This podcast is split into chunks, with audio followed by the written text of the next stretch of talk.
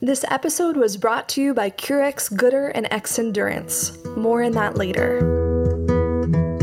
When I see myself in the Olympic trials, I see myself with a flag over my shoulders. I think there's a very distinct difference between a dream and a goal. And that's my dream to be an Olympian, to wear the US flag, to do the victory lap. Like, that's a dream. Tangible goals, on the other hand, are daily, they're monthly, they're weekly, you know? So my goal is to make the final and then see what happens. And when I get to that final, I'm gonna make a goal to make the team. That was Dana Giordano, and this is the Running on Om podcast.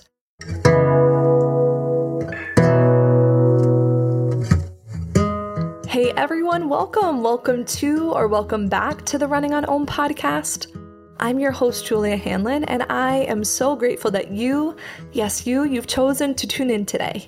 Here on the Running on Om podcast, we feature long form style conversations with women in endurance sports and in the outdoors. Now, although these conversations they focus on women's stories in particular, I always say this and I mean it. This podcast it's for everyone to listen to and hopefully be inspired and empowered by. Today's podcast conversation with Dana Giordano is a really special one. Dana is a professional middle distance runner and the host of the More Than Running podcast. Dana runs for the Boston Athletic Association and she lives in Boston. Now, we got to record this interview in person, which was such a treat, as the majority of my interviews during this time of COVID have been via Skype. Dana is full of stories, wisdom, and just has an amazing perspective on all things life and running. In our conversation, we discussed how and why Dana started her podcast, More Than Running, which I'm a huge fangirl of, and I encourage you to check out. Dana reflects on her college running career at Dartmouth, her transition to professional running after working a job at Reebok for a few years. Dana explores the distinction between a dream and a goal, and she shares her dreams and goals for this upcoming Olympic year. This was such a fun conversation, and I am so excited to watch Dana take on the Olympic trials in 2021.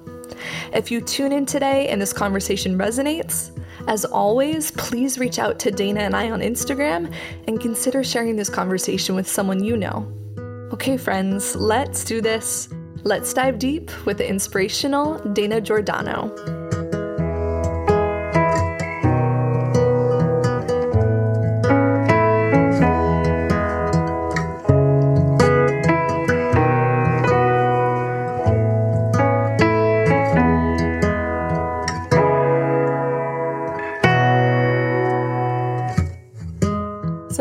Tell me about your podcast. What inspired you to start it?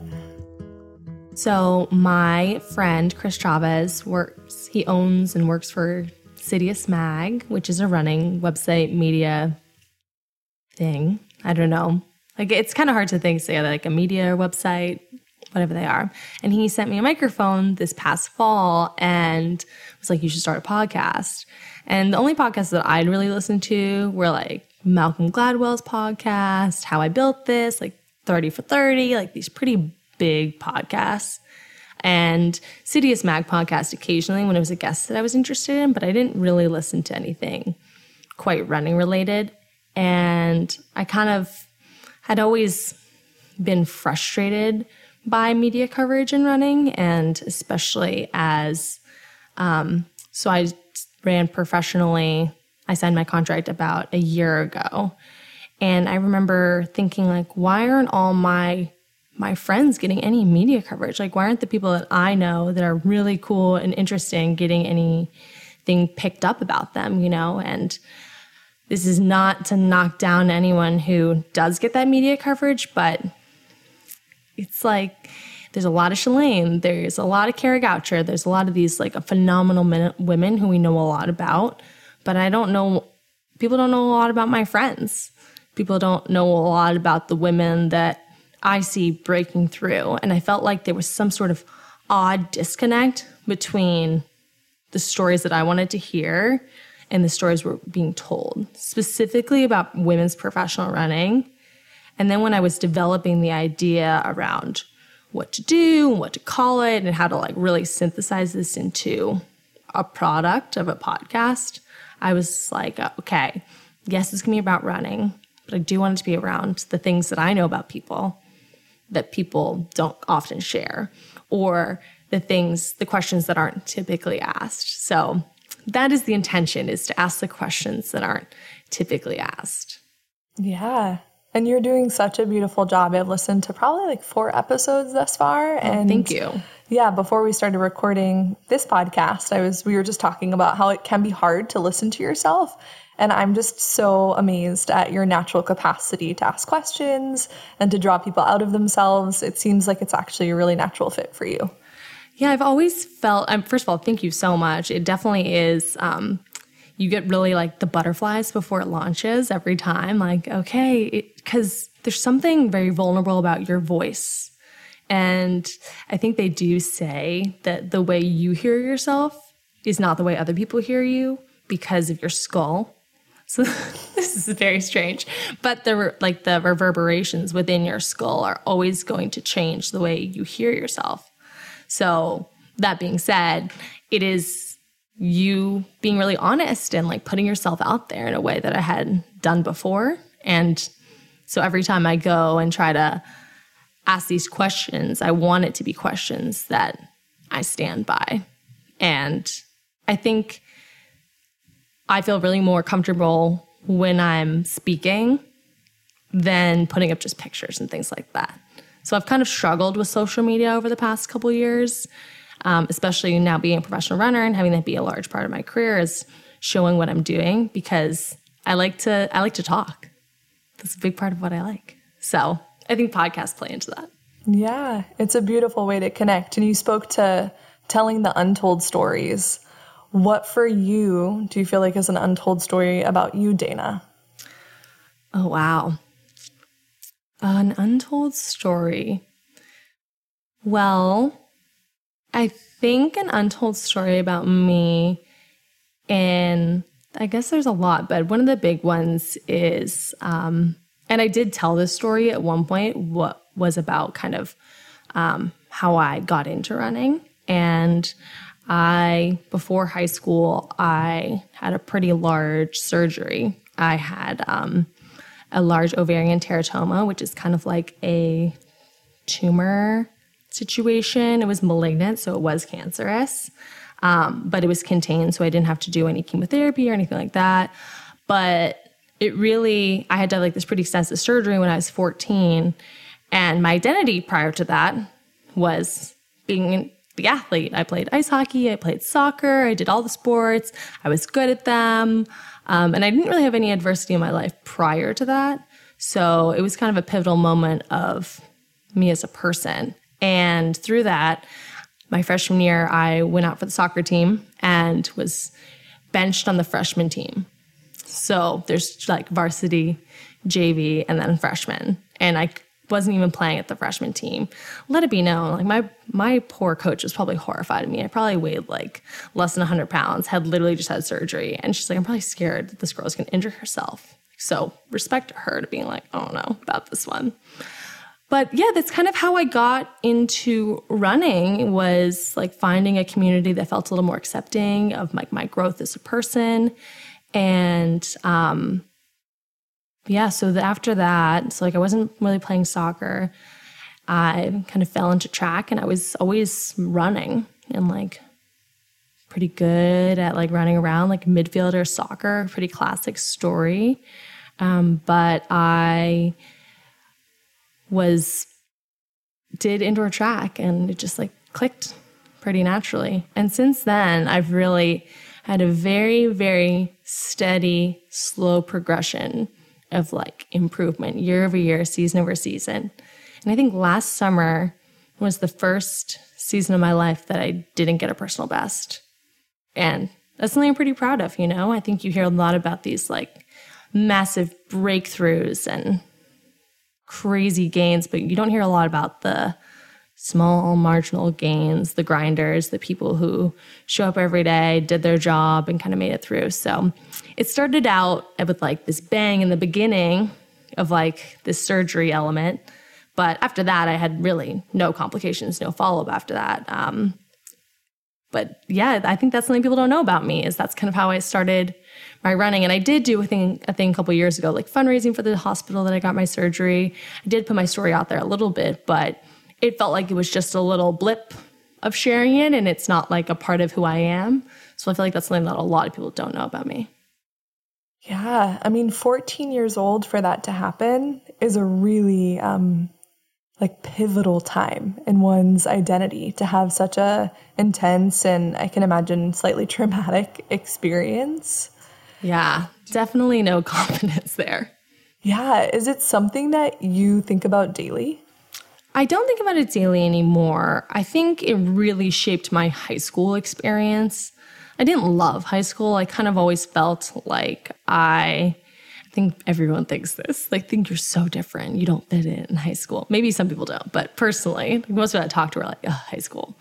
But yeah, I think it always made me feel like I had this different outlook on life a little bit, like from a younger age. And I didn't know what that was. And I was not like cognitively thinking about how I was different. It was just more of that I wasn't clicking with what everyone else was doing. And I almost felt like I was this salmon swimming upstream, you know, like this happened and it was before high school.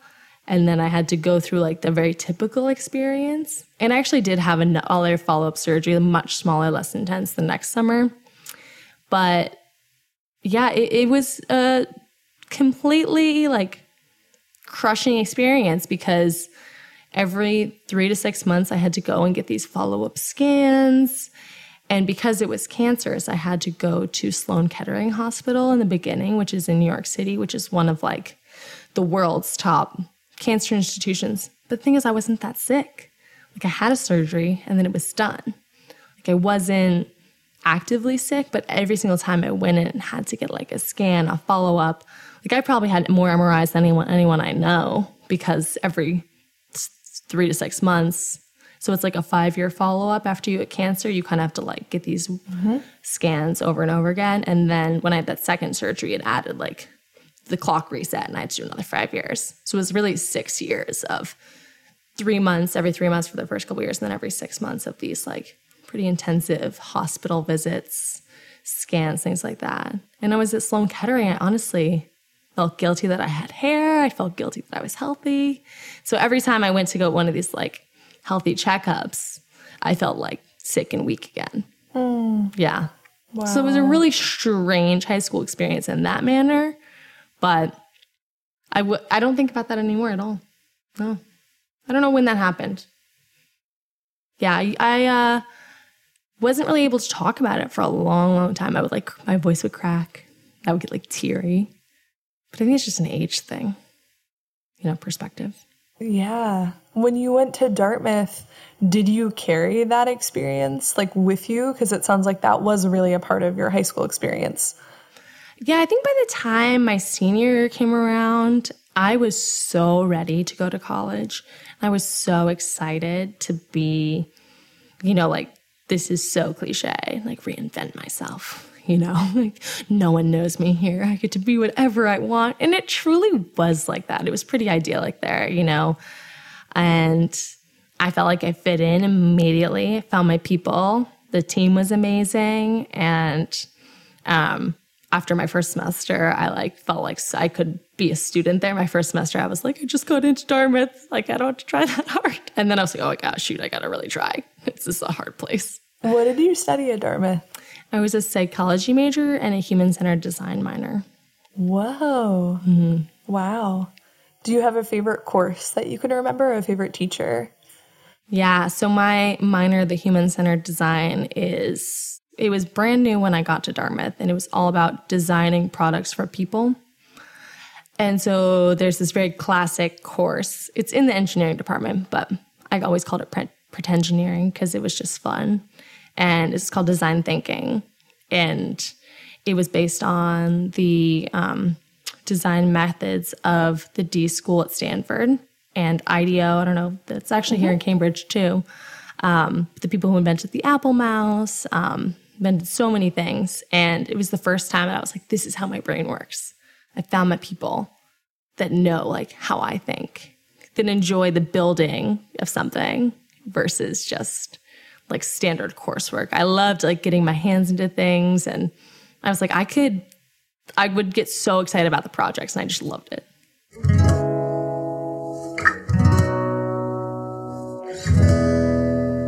Let's take a quick break for me to share with all of you about Currex. Currex are an insole company designed by German sports scientists. For folks who tune in regularly to Rue, you know that I've had plantar fasciitis and a range of foot related issues the last two years that have actually kept me from consistent running. Well, when Currex sent me a pair of insoles this winter, I didn't know what to expect, and oh my goodness, they have been game changing for me. I've finally been able to run pain free, and this is in large part due to Currex's insoles that have provided my feet with their comfort and a dynamic arch support. Now, if you aren't injured, Currex's insoles are just still an incredible way to keep your feet happy and resilient. They have insoles for a range of different sports, including cycling insoles that I've been riding in regularly, and Currex is offering a 15% discount for Rue listeners. You can go online at www.curix.us, enter the code RUE15 for your discount. Currex also offers a 60 day warranty, even if you custom cut your insoles to fit your shoes. How amazing is that? Okay, let's get back to our conversation with Dana. So, how is that like building that creative energy that sounds like within you? How is that showing up in your life currently as a professional runner? It is definitely something when I, um, so I run for the Boston Athletic Association, and um, I think I really struggled in the beginning of being a professional runner of not having an outlet for that. And prior to running professionally, I, re- I worked at Reebok as a product manager working on running footwear, and then a brand manager working on like photo shoots and things like that. So I definitely had an outlet when I was working. Mm-hmm. Um, but yeah, I'm still figuring it out. I don't know. I mean, their podcast is part of it, but I have like one of those little notebooks. That was something I learned from the class. It was like always carry a notebook, always write things down. And my notebook is just full of ideas. So something will come of it eventually, but we'll Can see. you share one idea that's been on your mind or heart over the past like six months? Yeah. Oh, let me think. Um, I think one thing that's really I've had a passion for is trying to engage high school women in the sport of running. And just, I don't have a specific, like, concrete idea how to do this, but why do high school boys care about professional running and the people in the sport and high school girls don't? And so I've kind of taken that, that question as like my thesis of trying to crowdsource and figure it out and using my experience as a high school girl at one point and coaching at a high school this past fall. And I definitely haven't cracked the code, but I think there is a pretty big barrier of, um, well, I could never do that. Like what you're doing is unachievable. So I'm not going to try. Versus I, from what I've seen, a lot of high school boys have a lot more confidence and belief in themselves to think that that could be me versus high school women, it's not their dream to be a professional runner. And I just want to know why, you know, like why don't more women think that way? Like, why isn't that that dream? Because that definitely wasn't my dream in college, even to be a professional runner. Like, I thought I would be done with the sport completely. And it came back to me. But yeah, so that's been kind of the thought I've been simmering, simmering over for the past couple months. And researching and observing. A big part of the human centered design is observing. Yes. And I want to hear a little bit about what you spoke to just now of thinking, you know, you not wanting to be a professional runner when you graduated from Dartmouth, and here you are mm-hmm. four years later. Yeah, running professionally. four years. I think I graduated like June 8th, 2016. It's like almost four years to the day. So sad. Yeah. What would you want to say to that, Dana? Yeah, so four years ago, I had a pretty wild last month of school because I was, we only had a few people qualify at Dartmouth for regionals. And then from the regional system, you qualify to nationals. And nationals, there's um, two rounds in the 1500. And so I came to my coach in the fall and I said, Courtney, I want to do cross country in the fall. And then I want to do the 3K indoors and I want to do the 15 outdoors. And for some reason, he was like, okay, sure, do that. Like, this is your life, whatever. But I was like, I have a plan. We'll do the three season taper. And I ended up like through balancing school, the end of senior year fun. Like, I always had that element to it, the social element. I ran a pretty large personal best at regionals. I think I had like in six, seven personal best at regionals in the 1500. Wow. Like I won the Ivy League championship in the 1500 and the 5K. And then we went to regionals and I played did really well at regionals. And then at nationals, I had like one of the top seed, not one of the top seed times, but I one of the top qualifying times from semis, and I got third. And I think I appeared by 11 seconds over the course of two weeks, That's bananas. which is crazy. But I think it goes to show that, like, in the Ivy League, we're often not challenged to our potential. It's a lot more, at least the conference level. It's very just competitive within your own. You're not in these bigger conferences running insane times like that. So I think I had a lot of untapped potential, but also a lot of like confidence that I had done the work and I was ready to bust it out. But I remember thinking to myself, like,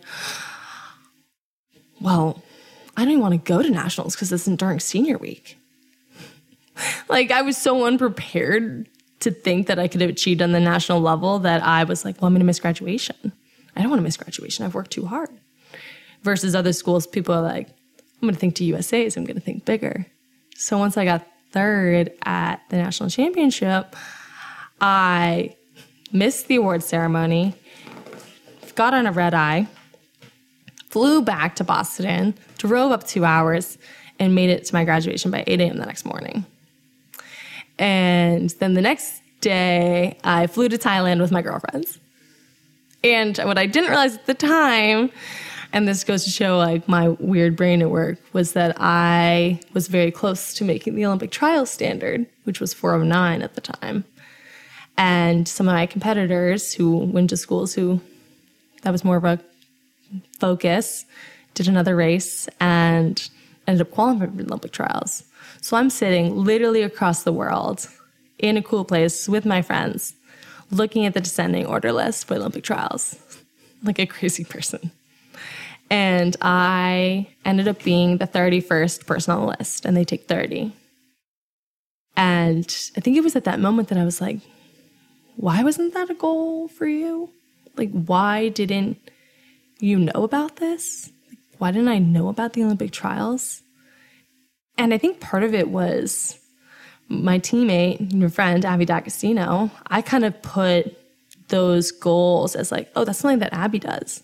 That's something that people who win nationals do. You know, like I ne- I didn't even know what USA's was.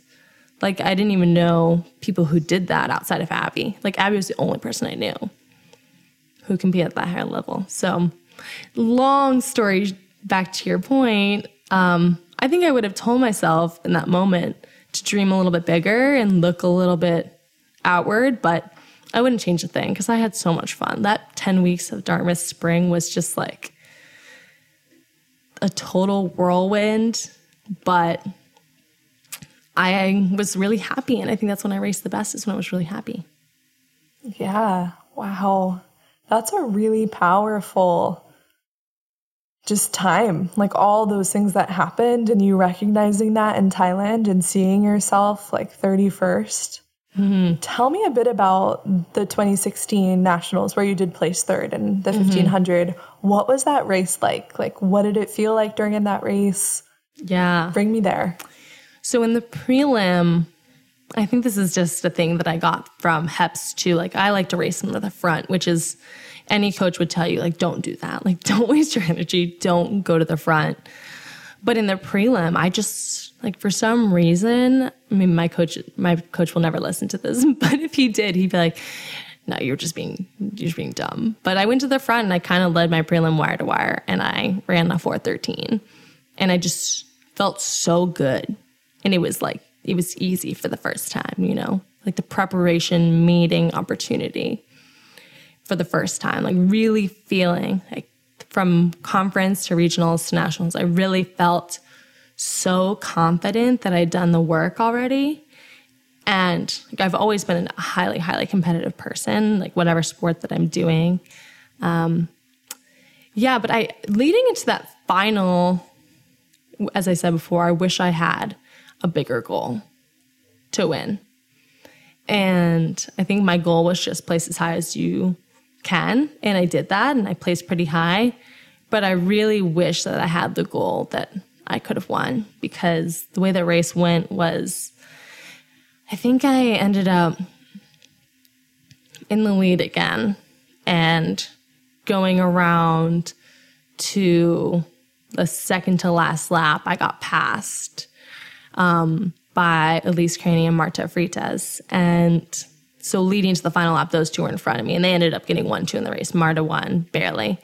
And I think after they passed me, and I like had in my brain already that they were better than me, that I just like let it happen. And I ended up getting passed by Shannon Osika, who's also a phenomenal runner and a friend.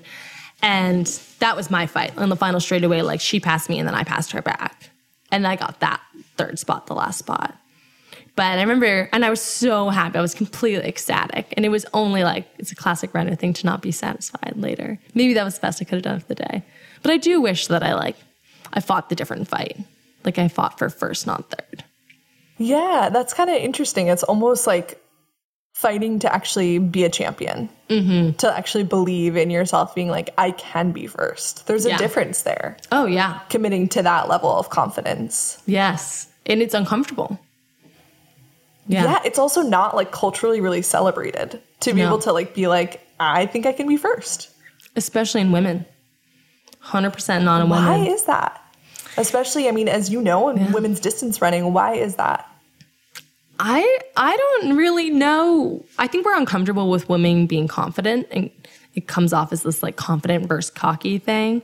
But like when I actually got into watching professional running, I always loved watching Jenny Simpson because she's so confident. And part of me is like, where does that come from? And I think some people mistake the fact they're like, well, I'm just not as talented as she is. Like she broke four minutes in college in the 1500. And I think the best people though have that like inherent self belief that like why not me? Like why not me? Like today it's gonna happen. Um, Olympic trials marathon example, Jake Riley. He took when he took that flag, he took a flag in the final straightaway when he was still racing people to the finish. And he just like he decided he's like, oh, I'm making this team. And I think those are the moments that I love in sports when people are just like, no, I'm doing it. Like there's you're not going to stop me. Like, I am going to do it. So how is that spirit, that energy of why not me? How did that factor into you transitioning to running professionally after working in Reebok? Yeah, so when I was at Reebok, I was pretty involved in the formation of their professional running team, the Reebok Boston Track Club. Um, and I was trying very, very hard, maybe naively so, to figure something out where I could work and run. Because as you said, like I, as I said before, like I do struggle with kind of having one thing to do. Like I'm very good at being busy, I'm very good at multitasking, I enjoy it. I like feeling like I have a purpose. Um, so I was really like maybe going down the wrong channels, but when I was working on the creation of this team, this idea, I'm like, oh, another professional running team. I was like, of course they're gonna want me. Like I'll do marketing for them and I'll run for them. It'll be best of both worlds and it's gonna happen. And I think I just maybe I was too like I don't know what like to really think about it would take like a lot, but I remember going to someone at the company and being like, this is what I want to do. And then being like, you have to choose. And I was like, uh, I don't know. I don't really want to choose. Like, this is not, I was like, this isn't working for me. And I don't remember where I saw, I think I saw somewhere that said, like, never give up on something you can't go a day without thinking about and that resonated with me so much. And so the summer before, when we had one athlete who was like training for Reebok and I was training with her, I ended up qualifying for the final in the 1500 at the 2018 Outdoor USAs. So I knew I was good enough and I was the only unsponsored person in that field. So I really had this belief, but and I fully like felt very confident, strong in my running ability belief. It was more of this barrier to convince people who didn't know a lot about running that I could do both and that they should pay me for both. And which is so funny thinking about this like tracksmith um, arrangement with Mary Cain and Nick Willis with their employees and running. I'm like, I was like, I tried. I tried to do that. Um, but you know, inevitably, like they're all amazing people who work there, and um, I wish them all the best. Um, it was just the people that I was communicating with, like it was really hard. I was like, okay, I'm gonna work and like get my full benefits and everything, which, you know, maybe just was too big to think at the time. But I think it could have worked and I wanted it to work, but there's a difference between like wanting something and being like understanding all the elements involved. And I think there was definitely an element of me not understanding all the factors at play. But um, I I do think I would have been valuable for that team and I was pretty heartbroken when I like was told that it wasn't going to work out. But after that, I mean, I was pretty I was grateful for one of my mentors at Reebok for saying that and he said, "Go shop yourself around. Like go like if you think this is happening and you think you're worth something, like prove it to them. Like, you know, like people don't there's no no one's just going to give you this. No one's just going to give you like a 401k and a professional running job, you haven't proven it. You made one US final. Like, who do you think you are? And I was like, oh, yeah, good wake up call. Like, who do I think I am? Why do I think this?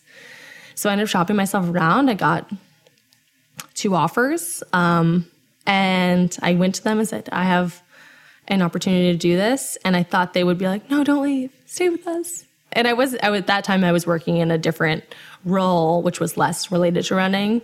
And they're like, good for you, go. It's like, all right, I, I will. It's time. And when I quit, I thought it was going to be this. And I don't know if you've ever quit a job. You think it's like a really emotional thing. At least this is my experience. I thought people would be like sad and fighting for me. And everyone's like, okay, there you go. And I think that was like a lot of young professional, not really knowing how the world works at the time, going on a play. Um, and I'm, but I'm happy I went through all those experiences. You know, I think I was way more prepared to be a professional runner, having that kind of chaotic work life running, balance running at six in the morning, finding training partners, figuring it out, trying to make something work, a dream, but really not knowing the right methods to go through it. So it definitely wasn't a fluid gear as far as running and things like that, but there were people who were along the way, everyone I told that I wanted to run professionally, no one said, that's a bad idea, don't do it. And that's when I knew that I was like, okay, you should do it. Was there anyone who was really supportive of you? I mean, you spoke to the person at Reebok who kind of gave you a gut check. But yeah. was there anyone who was like, yes, Dana, I see the potential in you? Or did you have to yeah. do that for yourself? No, no, that definitely not. I mean, even the people at Reebok that told me like it's not going to work this running and working thing and it's not going to work like you running for Reebok, they were still really supportive of my running. They're like if that's what you need to do, you should do it. So, I give them a lot of respect in that manner. Um, especially the two people I worked under at Reebok, like the people I worked on the, under the product team, like they were like, you have to, you got to do it, you know? And I think it's because they were in the running world. They know about the time window. Like if you're going to do it, you do it now. Like you do when you're young, when you have full potential and you can lean into it. So, and my parents were exceptionally supportive, you know, um, friends and family, my Dartmouth coaches. So I kind of had this like very large support system of people like, go for it, you know? Because when I kind of put my mind to something, it's, I'm not going to let it go. And they're like, what's the worst that can happen? You get injured, you have to go back and get another job. You tried, right? I think sometimes we're so afraid of trying.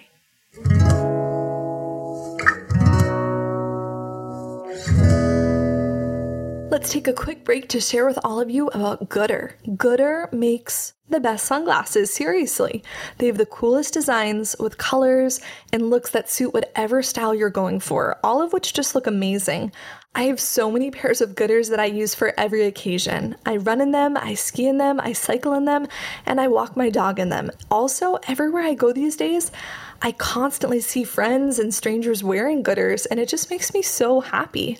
My favorite Goodr sunglasses are the OGs, specifically the Sunbathing with Wizards frame, and even the name of the model is incredible. And the reason we all love Goodrs is that they're polarized and they don't slip or bounce around when you're moving. Finding sunglasses that look good but also remain comfortable and functional when exercising used to be really hard until Goodr. The best part is that everyone can own a pair with the ridiculously affordable pricing, starting at $25. Yes, the best performance sunglasses on the market are also the most affordable. If you want to try a pair of your own, head over to goodr.com slash rue. No discounts because they're already the best priced sunglasses around. Okay, let's get back to our conversation with Dana. So, what has it been like to be focusing on running fully over the past year since joining BAA? Yeah, so I had a pretty tough first couple months.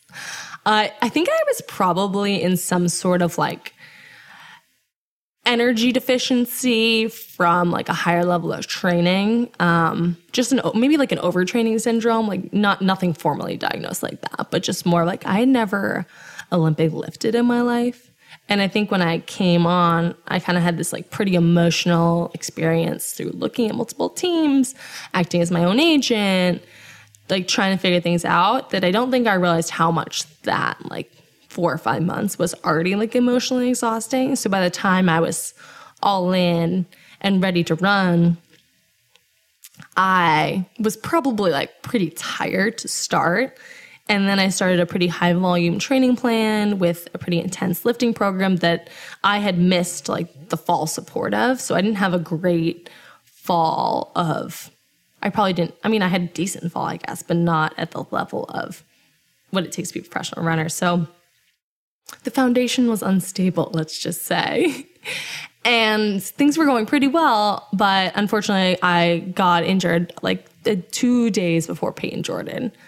And it was some sort of weird lower leg calf stuff that was flaring up. And after that, I didn't really get my rhythm back. And um, until after USA. So the whole season was pretty like frustrating as far as oh, what I said before. Like I was used to you train, you work hard, you PR is how it works. Like every year, you just get better.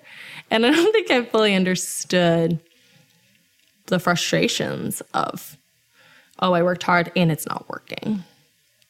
But that later in the summer, um, I ended up tearing my plantar getting a pretty uh, severe injury, ignoring it for like probably at least three to four weeks, running the Fifth Avenue mile with a torn plantar, which was probably one of the most painful experiences of my life. Um, but yeah, you know, I think I came out of that with a better perspective and understanding that, like, okay, this is your profession. You have to take care of your body. You have to advocate for yourself, and um, things have been going really well since. So I've had plantar issues, so I want to geek out for a moment. Mm-hmm. How did you rehab from a torn plantar? Did yeah. you do any regenerative medicines? Like how were you able to get your foot and body back to a point where you're now? Yeah, so I train. never had any injuries except for a pretty bad plantar fasciitis flare up like summer leading into my senior year of cross country at Dartmouth. And I ended up getting two cortisone shots in my plantar, which four years later, you realize it's not an ideal thing to do.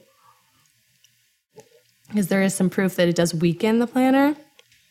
But I got it from this orthopedic specialist who worked with NBA players and triathletes, and it really did was a great band-aid for a long time. Um, but after our, I tore the plantar, I saw an amazing physical therapist that the BA set me up with. His name is Ed Lacerte. He worked for the Celtics for like over 20 years. And he just was this incredible resource that like did a lot of manual therapy and i also had impinged my ankle joint because i when i tore it it was from wearing spikes too many times so i, I think i wore spikes like four times in like 10 days for like it was like pretty bad it was a very painful experience. and so he did a lot of manual therapy, but it wasn't getting better. And like very, very sweet and like attentive. And my strength coach was giving me so many things. And I was just spent like two and a half months just being like kind of frustrated. I was like, what, what is happening? Like I did it. I like, I went to zero running. I took three weeks off. I was on the G. We're doing manual therapy every day. Like, what is happening? Like, why, why is there still so much pain? And I ended up like getting an MRI. Like I saw podi- I saw this podiatrist, and he was so mean to me. Which one? I saw a podiatrist that was mean to me too. Yeah, should we call him out? so this podiatrist that was mean to me was like, um, yeah, something's probably torn. Like you should get an MRI. So I was like, okay, I got the MRI. So I go back to him with the MRI scan, and he was like, well, it's partially torn, and then you have this other stuff going on. And I was like, okay, well, what do I do? And he was like, You should probably just stop running. And I was like, Yeah, but like, what next? Like, what do I do next? And he's like, Well, you could get shockwave. And I was like, Is that a good idea? Are there other options? Like, what else can I do? And he's like, You should just take, he gave me no functional steps at all. I was like, and he basically, he was um, good friends with the PT uh, from another part of life. And he was like, "Oh, Ed will help you." I'm like, "But I'm like, you're the doctor." Like, and I think that's like an issue with sports medicine is that it's not really connected circle there. So I ended up seeing this specialist um, in Newton, and he was like, "Oh, your like metatarsal function is pretty weak." So they did this weird test where they put these cards under your toes it's like a white card and then they pull it and you're supposed to like push your toes down and hold it to see if you can and i guess i had like zero toe strength at all. And he's like yeah like it's not going to get better. And this point i started running like a little bit. He's like it's not going to get better until you strengthen the whole foot. So i started doing these like foot strengthening exercises and it eventually got better. But yeah it was a pretty frustrating period of time. I spent a lot of time in the AlterG. yes the sweat machine yeah, the AlterG. G. I've, I've been there. Um, wow, that is super frustrating. But I never got shockwave, never got PRP. Okay. Yeah, and what I mean, what I'm hearing from you, it's also when that's your focus as a runner, mm-hmm. and to mm-hmm. not be able to do it, that's a really scary thing. Oh Did it gosh. feel scary? I went into this productivity mode. And so I work with a sports psychologist. And so looking back and it's so funny. Like I literally like woke up every morning, meditated, and then did like these. I was on a very strict program. Like I was in my own personal version of like boot camp every day. Woke up, meditated, ate a good breakfast, drank a coffee, went to the gym, did the alter, did the whole thing. And I think a lot of people, runners especially, who get injuries, do that, where you get into this mode of like must fix everything immediately and that just like wasn't working for me. It, it, that's when I got to that point where I got the MRI results and was like, well, it is torn. What do you do about it next? And I think it just was time, really. I don't know. There's not really a. I mean, if I like push it, it hurts now. But I, I got a new coach in December, so my old coach left, and that was a pretty big change. But he just did a really good job of slow incremental increasing of volume. Uh, we went to Flagstaff in January this year, slowly bringing me back up, not doing as much as everyone else, keeping me in check. So I have a lot of respect to that. And I ended up running a personal best this winter in the 3K after all of that. And I think it was just this like much slower return to running that really helped it. Um, but yeah, I, I, I don't know if there's any, I don't have any advice for you on your plantar struggles. Oh yeah, no, I'm on the other side of it. I just think it's like, or anyone. Injury, yeah, I think injuries are just really interesting and what they bring up for us both mentally and physically. And you spoke to earlier, like you run your best when you're happiest. Mm-hmm.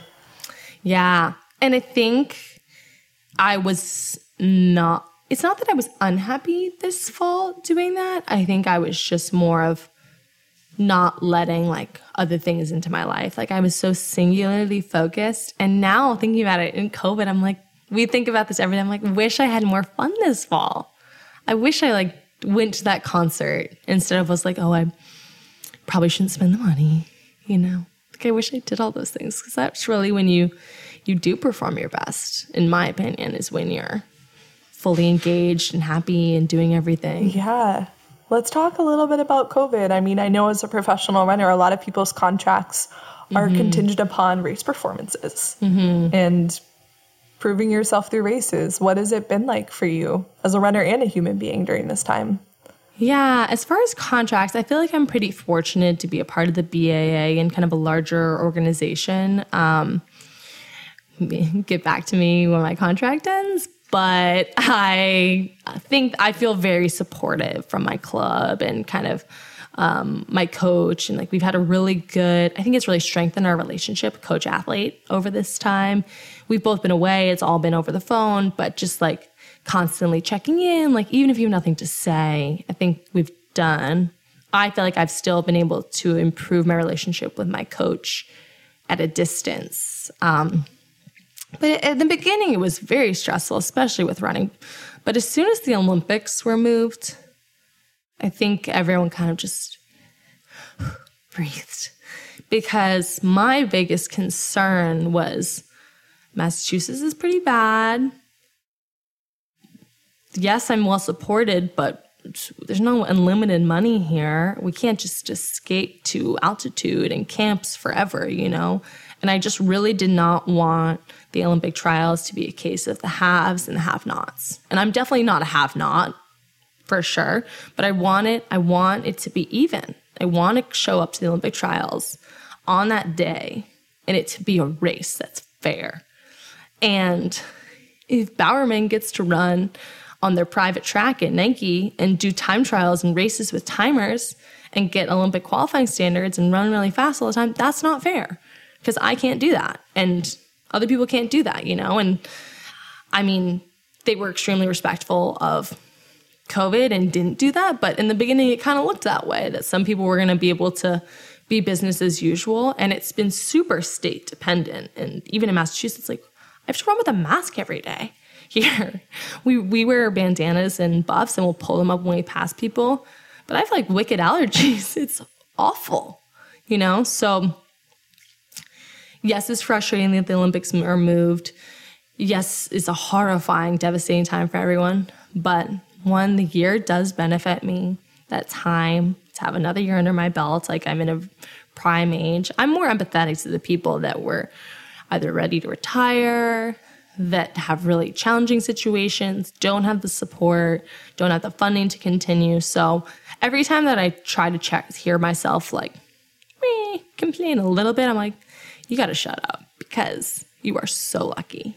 And I think COVID's made it very easy to be like, I am exceptionally fortunate.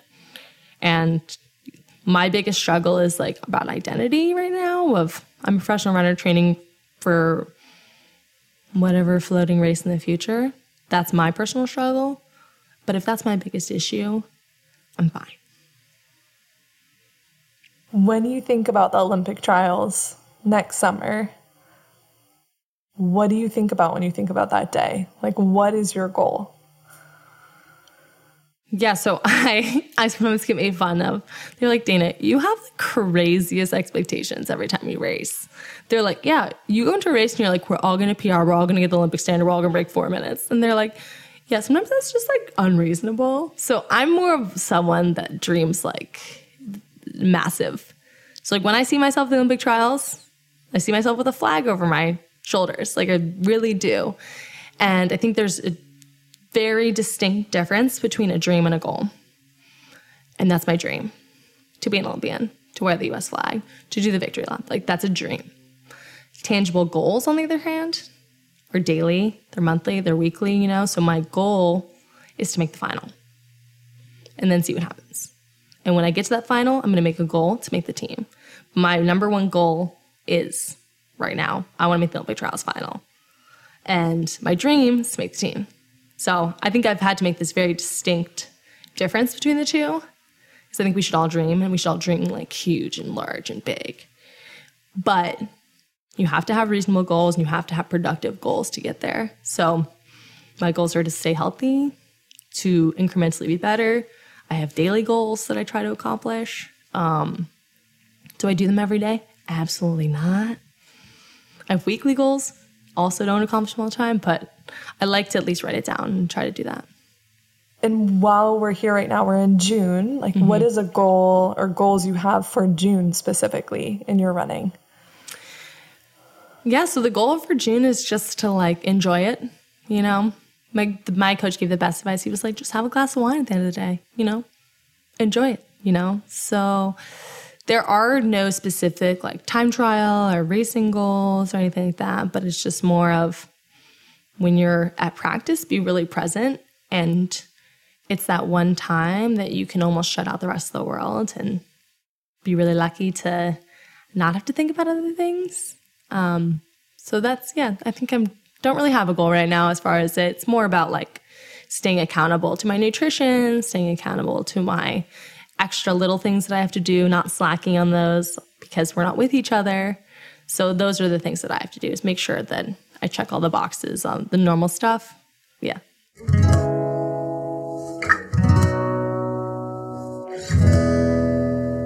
Let's take a quick break to share with all of you about Xendurance. If you tune into Rue regularly, you know that I adore Xendurance as they make a range of health and nutrition products that support my training and recovery.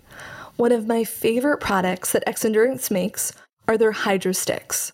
Now, have you been looking for electrolyte solution that's going to keep you hydrated all summer long? Well, Hydrostix got you covered. I always have a packet of Hydrostix in my backpack or wallet so that I can just put one packet in my water bottle during or after my workout. Hydrostix contains just one gram of sugar compared to leading energy drinks, which might contain up to 32 grams of sugar per serving. Combined with premium electrolytes, Hydrostix contain an ingredient called Sustamine. This powerful ingredient promotes increased absorption of water into your cells, helping improve your muscle recovery and energy. Hydrostix also targets muscle cramping, and they can just be taken at any time that you need to rehydrate and recharge. I'm also obsessed with the Hydrostix grape flavor, which makes adding electrolytes into my water bottle just totally delicious. To experience Xendurance's Hydrostix for yourself, you can receive up to 10% off when purchasing it at shop.teamxnd.com slash running on Om, which is linked to in this episode's show notes. Okay, let's get back to our conversation with Dana. What is your favorite workout? Like when you get to work out and you find out you have this workout, you're so stoked. I really like split Ks. Ooh. So it's like you break up a 1K into two parts. So you'll either run 600 meters, jog 100, then to run a hard 400. So, like, kind of a speed endurance type of workout. And how many would you want, like split Ks? How many reps would be like the perfect amount? Like three or four, but like at race pace or faster. So like the first one probably starting at like this is would be like a workout you would do like before, like ten days out from a big race. It's like something that just gives you so much confidence that you know you can do it. I love it. I, I, mean, I don't know too much about shorter distance track stuff as you do, so it's cool to learn. Like, yeah, I mean, workouts. I I've had a new appreciation for the different types of running. Like the long run day is probably still my bottom of the list favorite, not my favorite. People always ask like, "Oh, have you ever run a marathon?" I'm like, "No," and I don't want to. Yeah, that's awesome. It's not for me. That's but, awesome. Because I, but I think like over time, I'm like getting more of appreciation for it. Like I understand more. Like every week, I go out and run 13 to 14 miles, and it's hard every single time. Like it's never gotten easier. Um, but now I really like it because you get to go see more and go to cool places and explore. And we're both in Massachusetts. Where is your favorite place to run in Mass? I really like the Holliston Trail. Mm-hmm. So have you been out there? I haven't, but my physical therapist has been telling me about it. Yeah, so it's this um, you park at this little parking lot outside of a coffee shop, which, you know, is the best to start and end at a coffee shop. They have a bathroom, also very convenient. And it's pretty much dirt. And then you run into this tunnel, which was an old train. Aww. So if you go in the fall, I'm showing you when this is over. It's like a tree tunnel of just the fall leaves and the dirt, and it's flat which is great. But I mean, I'm a sucker for trails. I miss trails a lot. I miss Hanover trails. Yeah, I've heard about the sound of music mm-hmm. and Hanover from Abbey. Yeah. That is not my favorite run, but I do appreciate it. it's a hard run. yeah. It's very hilly. Yeah. I like this run called Montshire, which technically I think you're not supposed to run at because it's a museum. Um, and it's super technical, and no one, no one on the team really liked to do it except for me and like two of my other friends. So we'd be like, "Oh, we're gonna go do Montshire today," and people like, "Oh, I don't want to do that." We'd be like, "Oh, okay, bye." I love it. Did you ever do that? Oh, totally. You'd be like, oh, we're gonna go do this run because you just wanted like a date run. We used to call it like date runs, but sometimes people get offended if you just wanted to run with one person. So you'd be like, oh, we're gonna go do Montshire. I'd be like, oh, nah, I don't want to do it. I love that. So, in your running journey, you've had a lot of coaches and a lot of different teammates. Lots of coaches. Who for you has been like an inspiration for you, whether it be a teammate or coach or someone who's really impacted the way you run or the way you live? Ooh, interesting. I think I need to do a little bit more for reflecting on my coaches and teammates. Um, I'm gonna say I do, I'm gonna that's something I'm gonna think about. Maybe journal on later. But I think when things were clicking for us as a team at Dartmouth, um, I so my junior year, Abbey had left the team, and Abbey's obviously a phenomenal runner. Um, but so the previous year we had won the com- conference cross country title with Abbey.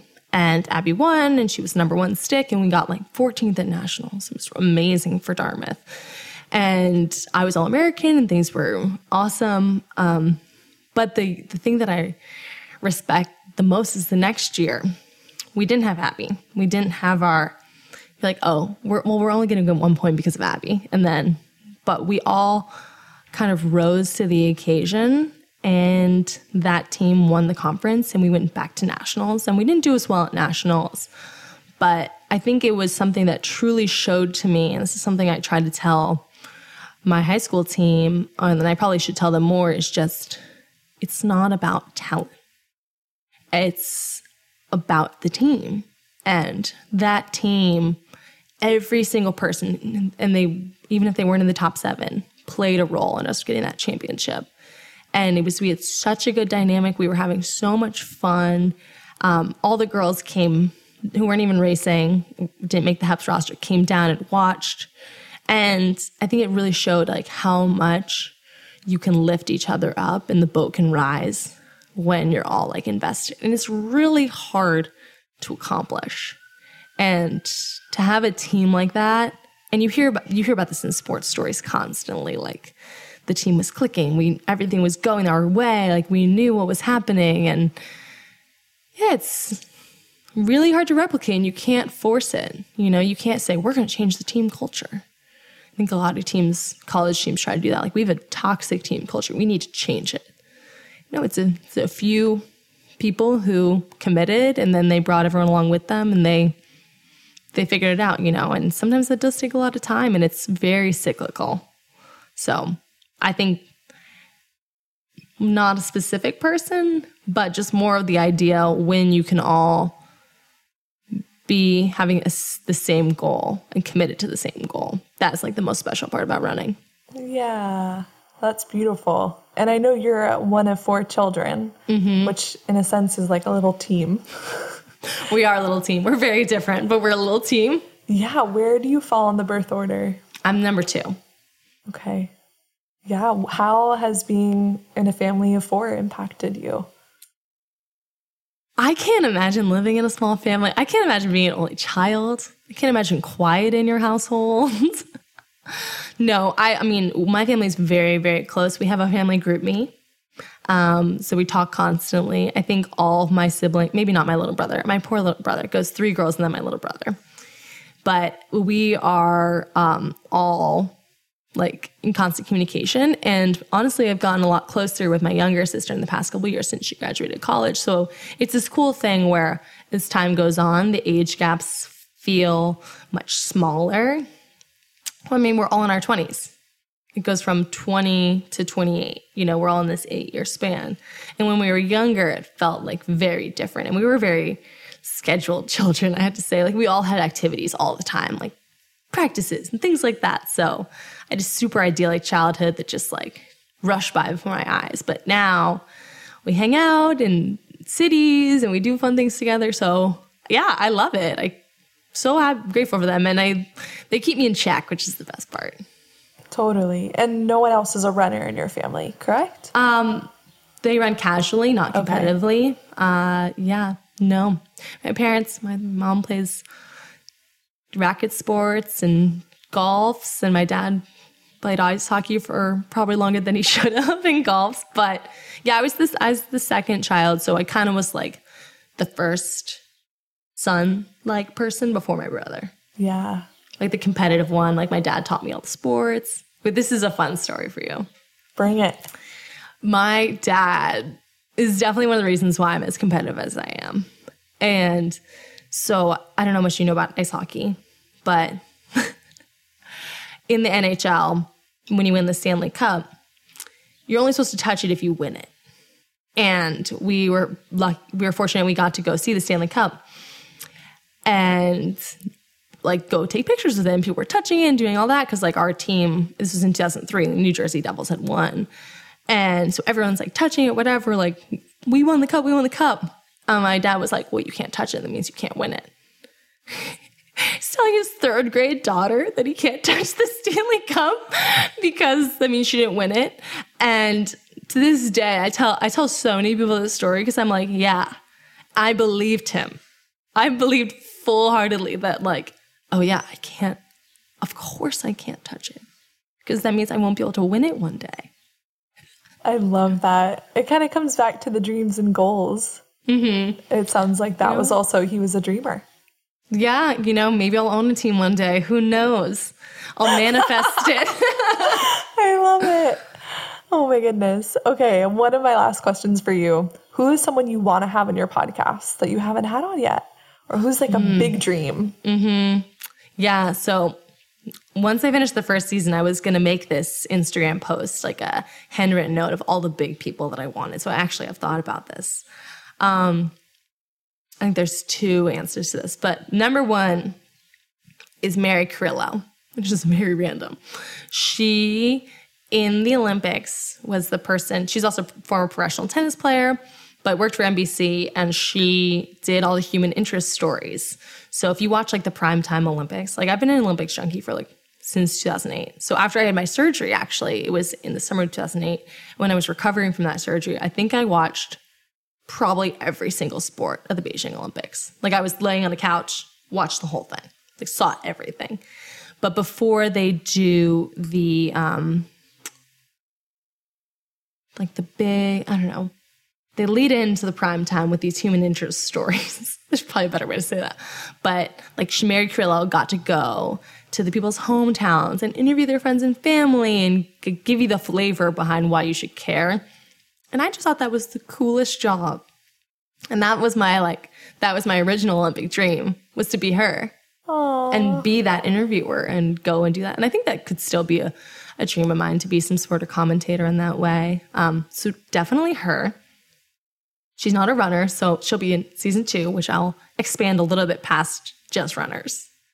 Uh, but I think like some of the bigger names in sports too, like your Serena Williams, your Sue Bird, like people like that. You know, I don't think I have enough confidence yet to really do a larger athlete because I would want to have more of like a interpersonal dynamic with them. But I think getting like some stud hardcore, Megan Rapinoe, like, yeah, people who are doing really, they've achieved the best in the world in their sport and they're doing good for their communities. Like, that's who I'd want to interview. So, not a specific, that word, person, but, you know, just the bigger name women would be cool. Awesome. I'm really excited for you both to just watch your running evolve over the next year and your podcast evolve. Is there anything we haven't touched upon that you want to bring forward? Yeah, well, thanks for letting me talk. I'm definitely a talker, so I love hearing you talk. You're great at storytelling. Oh, sometimes when I storytell, I'll get really excited in the beginning and then trail off the end. But no, this was this was really fun. And um, if you guys want to check out my podcast, it's called More Than Running with Dana. It's on all the podcast spots. But yeah, I think not much more to share. I hope everyone's taking care of themselves and know that this is like a temporary time period and you don't have to be super productive right now. I think that's kind of um, the beginning of COVID. I felt like I had to be this like hyper productive version of myself to be a professional runner, but letting things go a little bit has helped me a lot. And you can still work hard and train hard, and you can still have a glass of wine.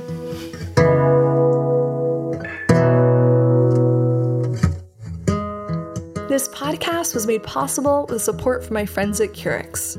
Currex make comfortable and functional insoles for a range of sports. I'm in love with their running and biking insoles and I've had some of the most consistent running I've had in the past two years since wearing Currex. I've had significantly less problems with my plantar fasciitis. These insoles just take the pressure off and support my feet when I'm running and riding. When my feet are happy, I'm happy.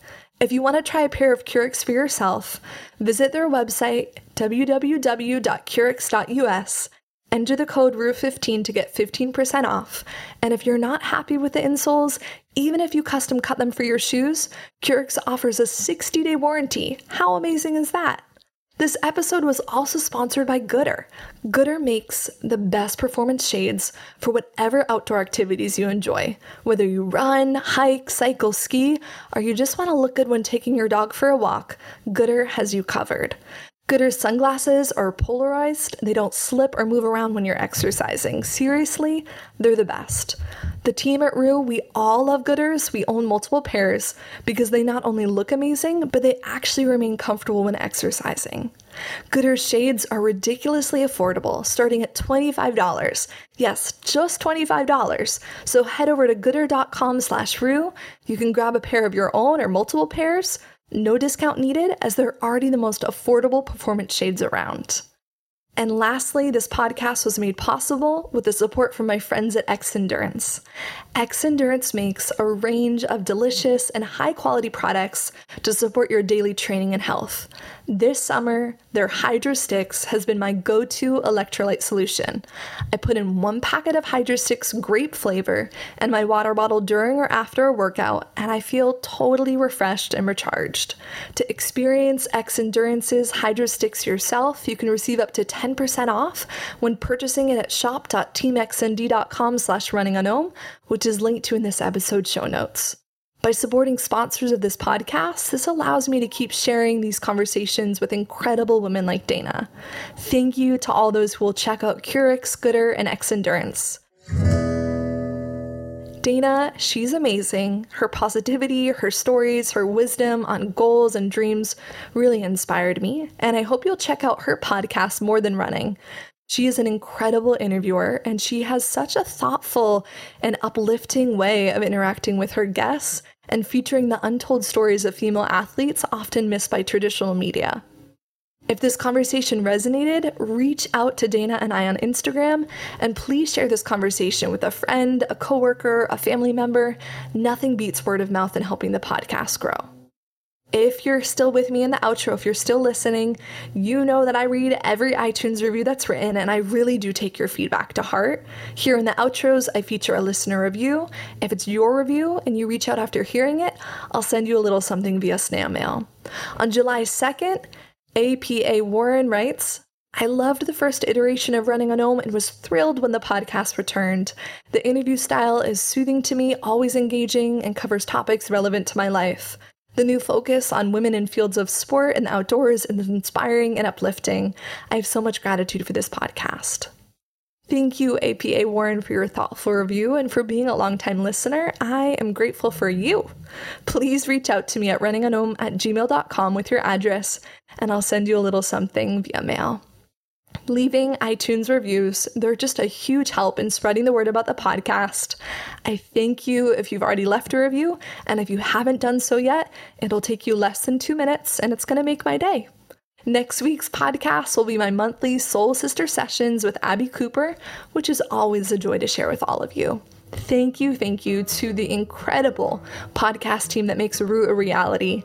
That's Nick Errol for podcast management, Tim Briggs for design, John Summerford for audio production, Caitlin Marie Miner Ong for illustration and my album artwork. Thank you to this team. Thank you, yes, you, for still listening. Lots of love and gratitude.